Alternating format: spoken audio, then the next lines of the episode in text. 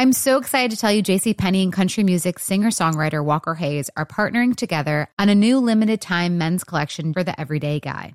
What I love about Walker Hayes is his laid-back nature. He's a family man, and being a country megastar while also having 7 kids, you know he likes to keep his style cool and casual. This new collection is perfect for the guy living the t-shirt life or someone wanting some fresh options that feel just as good. It's easy to wear, affordable styles that celebrate the ultimate family man, along with the quality, durability, and sensibility dads appreciate. Available online Saturday, May 4th at jcp.com and in-store Thursday, May 16th. Just in time for Father's Day. Limited time only. JCPenney, make it count. Getting ready to take on spring? Make your first move with the reliable performance and power of Steel battery tools. From hedge trimmers and mowers to string trimmers and more, right now you can save $50 on select battery tool sets. Real Steel. Offer valid on select AK system sets through June 16, 2024. See participating retailer for details. Open a limited-time 11-month certificate at Kemba Financial Credit Union. At 5.25% APY, it's more than triple the national average, plus it's a safe and secure way to grow your money. Visit your local branch or kemba.org/cb for details. Offer expires May 31st, 2024. APY equals annual percentage yield. Restrictions apply. $500 minimum and $250,000 maximum deposit. Advantage status required. Comparison based on bank rate average. Federally insured by NCUA.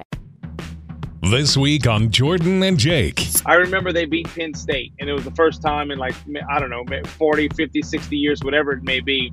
And I remember them beating them, and I'm like, wow, Temple's not usually a football powerhouse.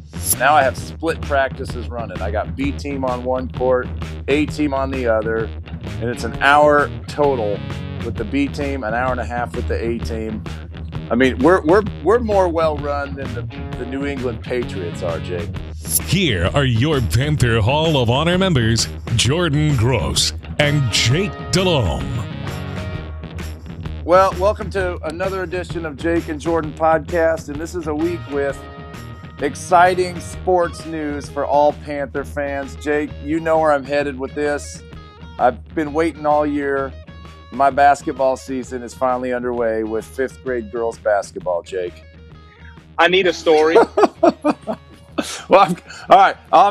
the Panthers hired a new coach, and that's what we'll predominantly talk about. But since both of us coach youth basketball, I got to say this week I started middle school boys basketball and 5th grade girls basketball on the same week. My voice is a little scratchy. I've been working my tail off, but it's been awesome. My middle school basketball team, Jake, me, assistant coach Richie Brockle, and another dad who coaches 27 players, Jake, on the court at the same time. Oh, my gosh. I think I could be the next coach of the Panthers after I get through this season of 27 middle school boys at once. That is hurting cats.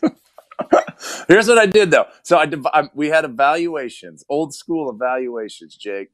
We had the distance run. We had defensive slides. We did mic and drill. We did dribble drill. So we evaluated everybody for 2 days, made the A team and the B team. Immediately, you know, some feelings were hurt, but we were honest and open with everybody. Now I have split practices running. I got B team on one court, A team on the other, and it's an hour total with the B team, an hour and a half with the A team. I mean, we're more well-run than the New England Patriots are, Jake. It's something to see. You should probably fly out here and see what I got going on. That would be awesome. My question would be this.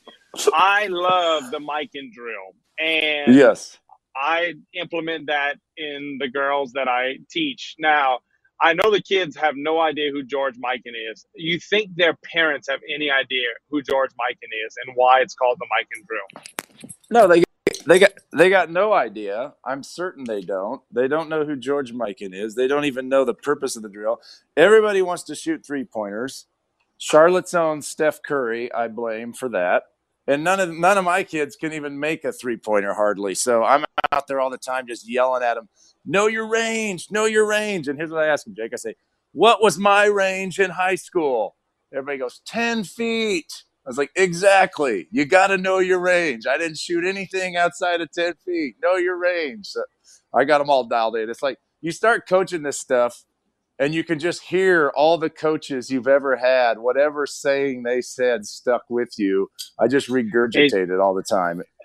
Okay, absolutely. Now, boys, listen, that's going to be easier than the young ladies because they just, for whatever reason, there's going to be a bunch of them. They're going to want to get after it. And there's some young ladies will also. But fifth grade, that was my first year coaching.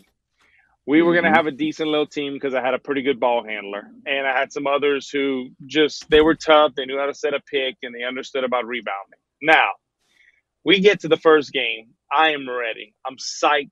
I give a great little pregame talk in the locker room. We warm up. We get on the bench. We know who the starting five is. They're around me, you know. And I give them one more little pregame, little boost, little talk. And I'm juiced up. I'm ready to go. Ready, break. We break it down. We're the Cardinals. 1, 2, 3 Cardinals. One of the starters, one of the guards, comes up to me. Coach Jake, serious as could be. I said, yeah, baby. What do you have? She said, can you please make sure my ponytail's correct?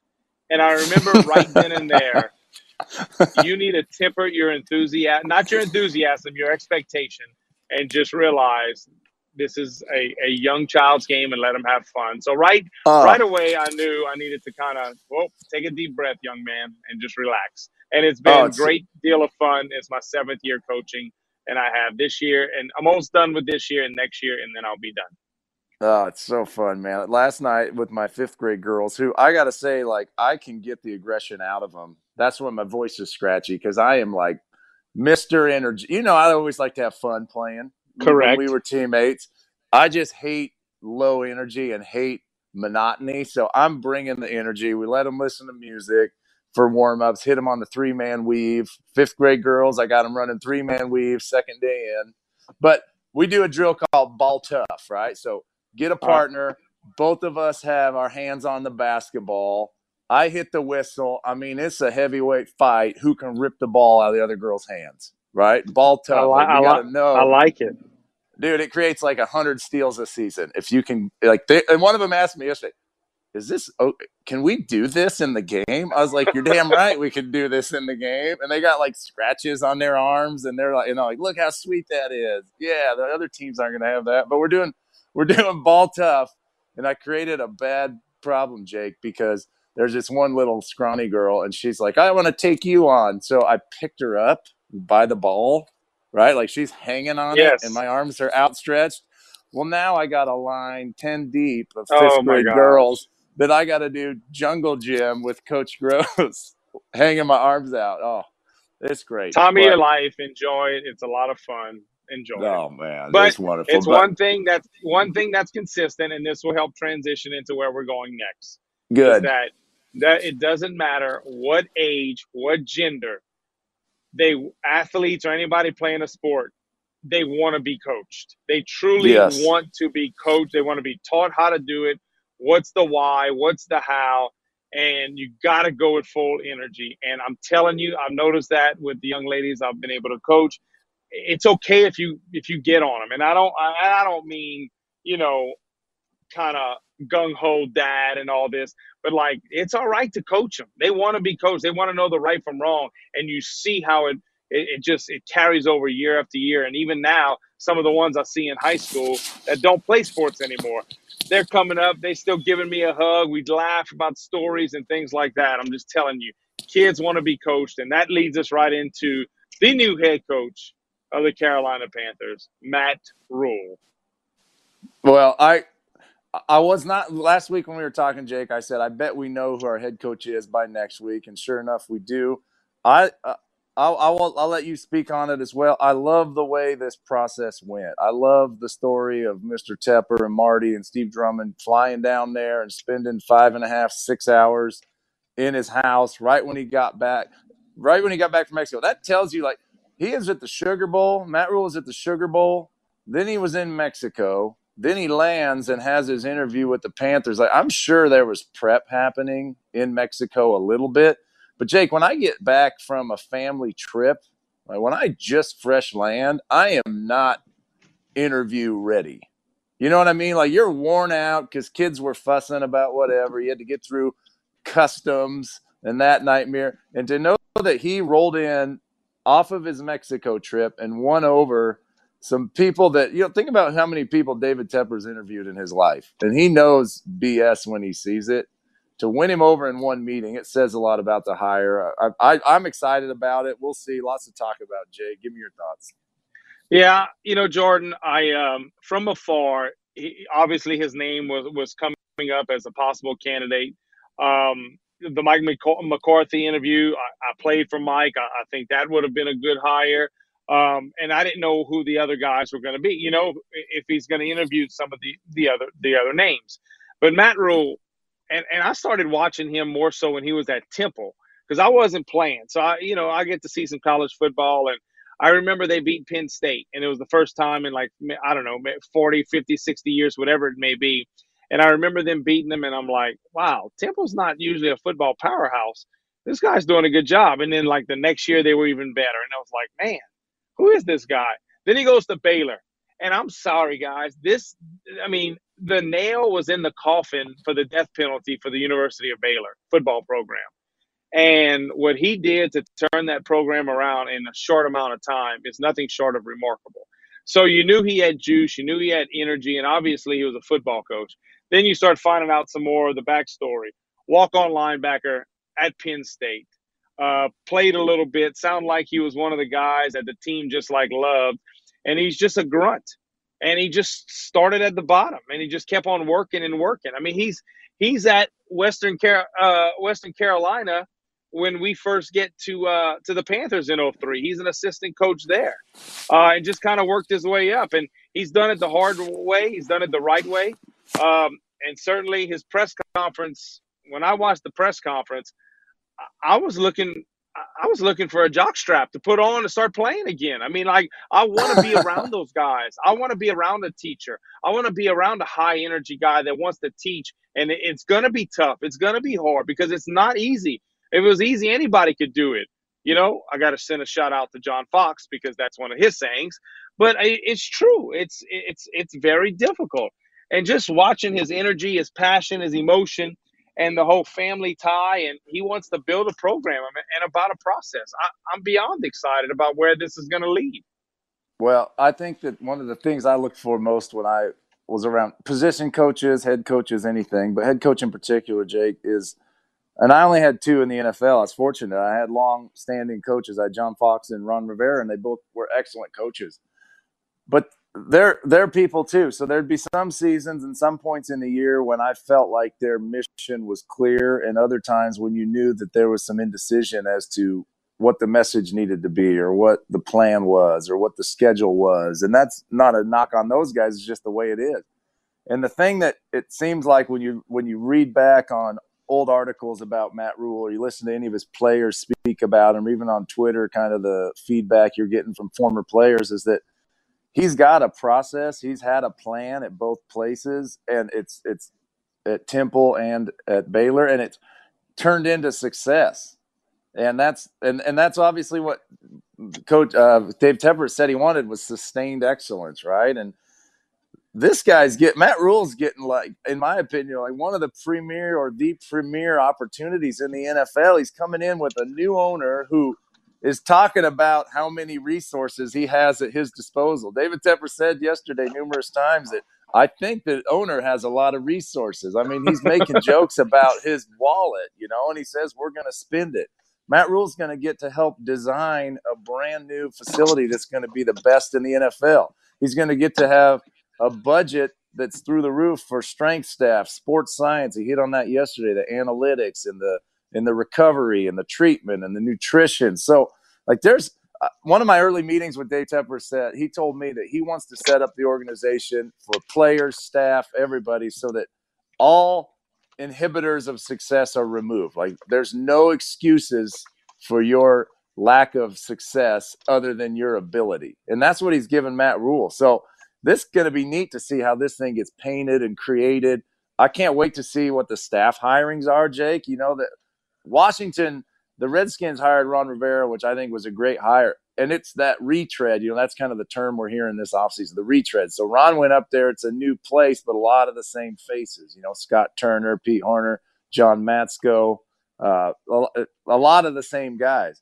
Matt Rhule, we have no idea who he's going to hire, Jake. It might be guys that come from out of nowhere. It might be college guys. It might be a former pro head coach. The staff, I feel like, is going to be really, really exciting. Well, the one thing Matt Rhule keeps saying, I want teachers. He said yesterday, and I listened to this press conference a couple of times, and I watched I was just kind of all in on the press conference, just listening. It was, I want teachers. I don't care if I've never worked with a guy. Is a guy a teacher? And I know if they're a teacher when I'm interviewing them. I know what a teacher is. And as a player, isn't that all you want? I know that's all I ever wanted. You know, you could be hard on me or whatnot, but if you were teaching me and making me better, and I know you were doing it for the betterment of myself, and then two, the team, then that's all I can ask for as a player. That's all you can ask for, is that a teacher. Do you teach? And that's something I think it gets lost in the NFL sometimes, because high school, that's the greatest influence you have on a young kid.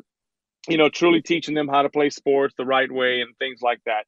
Then you go to college and you're going to hone your skill a little bit more. But the people that are playing in college, they were the best high school athletes. But when you get to the NFL, it's the best of the best. And it's not even close. A good college football player just can't make it sometimes.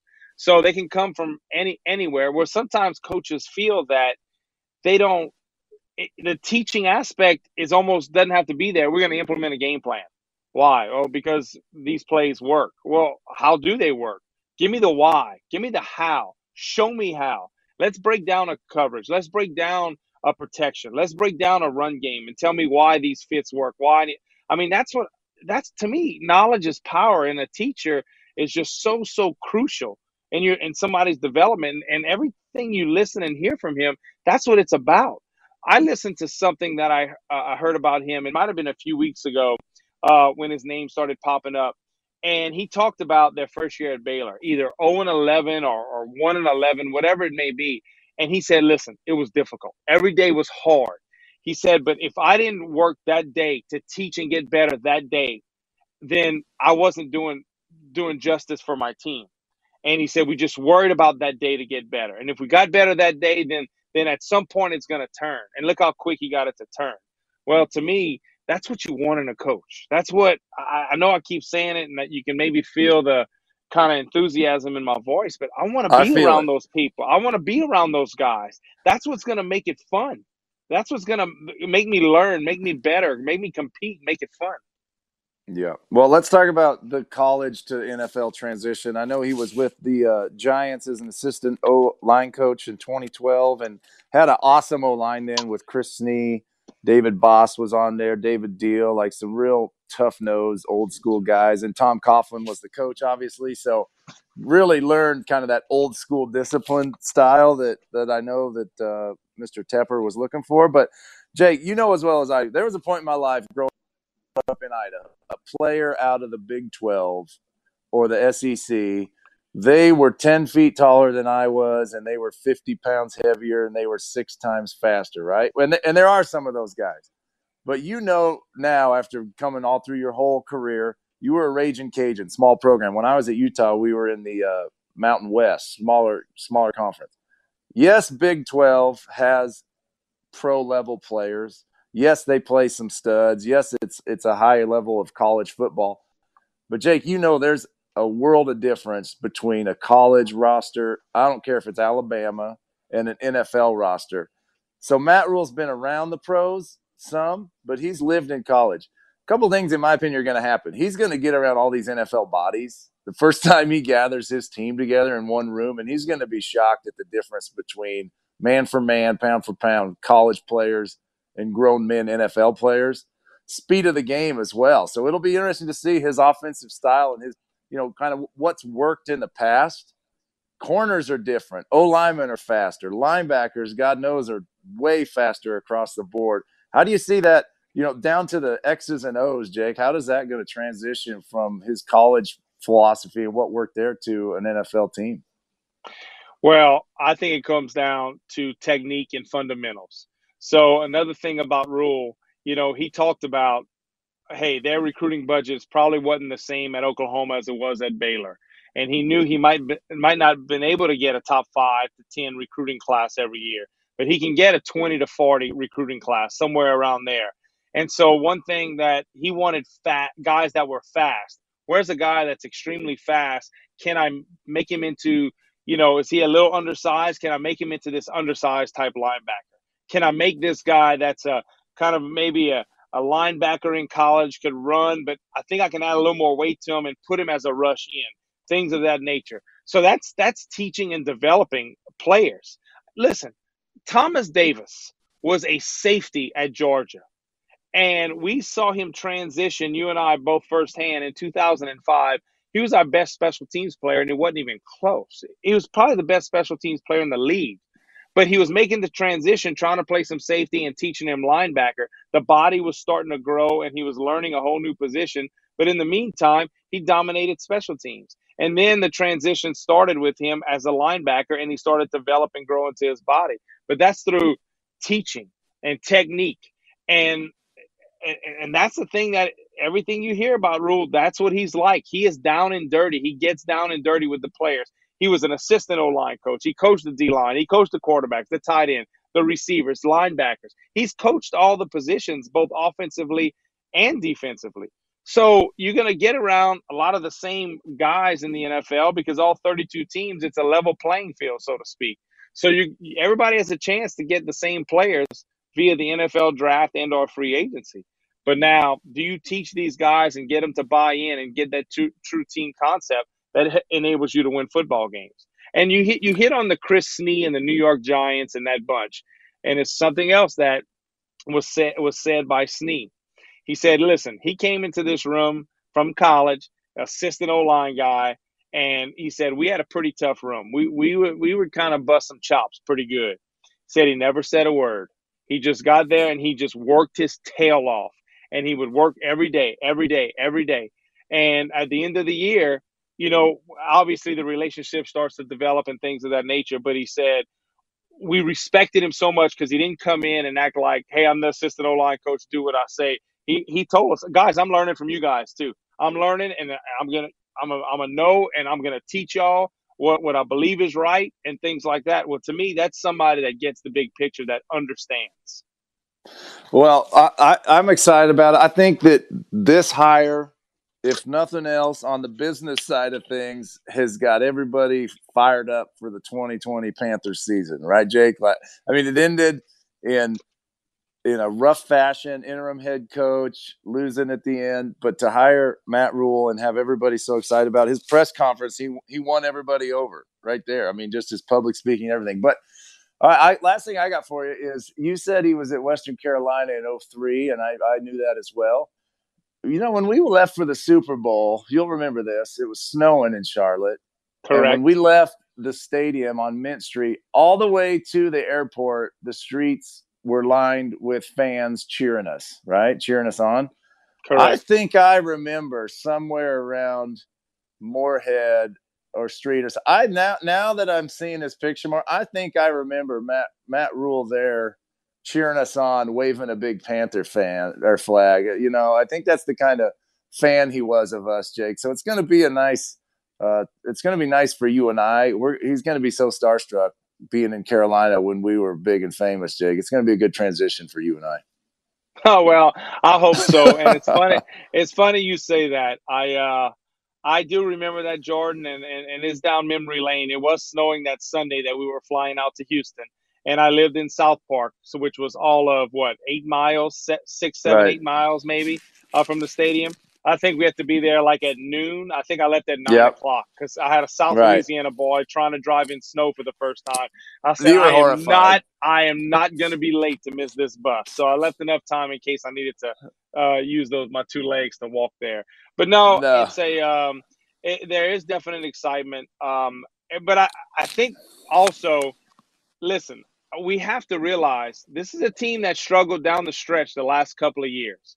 And I think there's some deficiencies on this team. I mean, so I don't know if this is an overnight fix. I think this is something that a 7-year contract, to me, it looks like okay, I got a chance to put my process in place.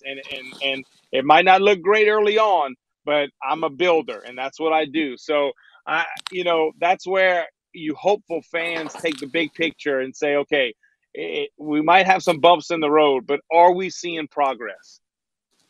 No, you're right. And it's going to take a year or more, Jake, to get the staff, the organization, top to bottom, just the way that Dave Tepper and Marty Herney and Matt Rhule wanted to look. So I think you told me this, and I'm going to steal it as my own if you didn't, because I can't remember who else did. But when the Panthers move into their new facility next year, that's when I expect it to be the Dave Tepper Panthers.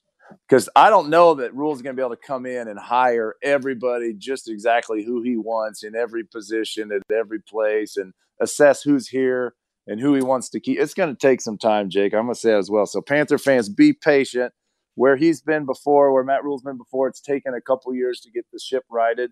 But with the 7-year contract and the support of the owner and the general manager behind him, I think there's good things to come. So next week, Jake, we don't get to talk about who the coach might be. We're going to talk about playoff football or something. I said last week I was excited to see the Patriots game because I was hoping they would lose, and mission accomplished. So maybe it's time for a new dynasty in the NFL. It's going to be the Carolina Panthers. I like it. That would be music to my ears, and certainly the whole Carolina region. So hopefully this is the start of a very fruitful and profitable run. All right. See you, buddy. Talk to you next week. Take care.